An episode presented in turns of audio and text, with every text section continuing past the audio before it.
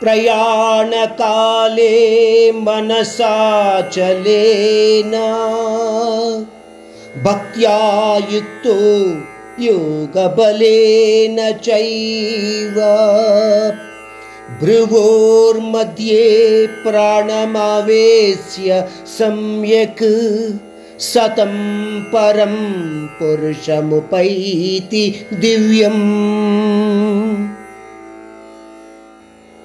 ఈ శ్లోకంలో పరమాత్ముడు మరణ సమయంలో నన్ను స్మరించేవాడు నా దివ్య పదాన్ని తప్పకుండా పొందుతాడు అని చెప్పాడు. అంతకు ముందు శ్లోకాలలో అంటే మనము విన్న అధ్యాయాలలోని శ్లోకాలలో శ్రీకృష్ణుడు ఏమి చెప్పాడు మనకు? మనస్సుని బుద్ధిని అదుపులో ఉంచుకొని ఏకాగ్రస్థితితో కూడిన ధ్యానముద్రలో ఉన్నవాడు నన్ను పొందే అవకాశము ఉంటుంది.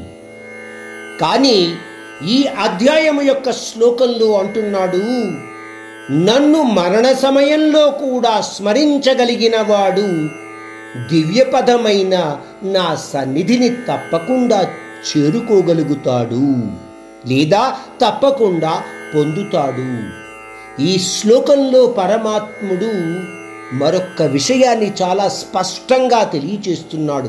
అంటే ఈ విధంగా ధ్యానముద్రలో ఉండగలిగిన వాడు నన్ను పొందుతాడు అన్న విషయాన్ని సందేహించవలసిన అవసరము లేదు సుమా అని చాలా ఖచ్చితంగా పరమాత్ముడు ఈ శ్లోకం ద్వారా మనకు తెలియచేస్తున్నాడు. అంటే దీనిని మనము మన పద్ధతిలో కానీ అర్థం చేసుకోవడానికి ప్రయత్నిస్తే సామాన్య మానవుడు యోగి స్వరూపుడు అయినప్పటికీ కూడా మనోనిగ్రహాన్ని కోల్పోయే అవకాశం అయితే ఉంటుంది. నిగ్రహం కోల్పోయిన వ్యక్తి ఏకాగ్ర స్థితిని కోల్పోయి ఆ పరమాత్ముని ధ్యాన ముద్ర నుంచి కూడా తొలగిపోయే అవకాశము ఉంది. కానీ యోగి తన అభ్యాసం ద్వారా మరణ సమయం దాకా కూడా ఆ పరమాత్ముని స్మరణలో ఉండగలిగిన నాడు తప్పకుండా పరమధామ సన్నిధిని పొందగలుగుతాడు. అంటే మరణ సమయానికి దగ్గర అయిన వ్యక్తి ఎప్పుడైతే పరంధాముని స్మరణలో ఉంటాడో ఆ వ్యక్తికి ఆ సమయంలో మరొక ఆలోచన వచ్చే అవకాశము ఉండదు కాబట్టి మనో నిగ్రహాన్ని కోల్పోయే అవకాశము యోగికి ఉండదు.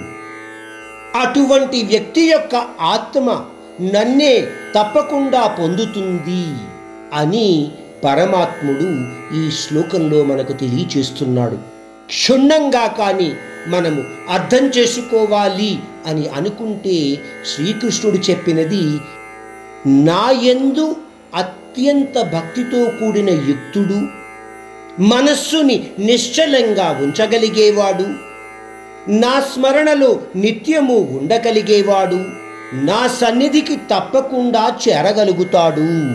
అటువంటి వ్యక్తి యొక్క జీవాత్మ ఆ పరమధాముని సన్నిధిని తప్పకుండా చేరగలుగుతుంది. ఇది ఈ శ్లోకం యొక్క అర్థము.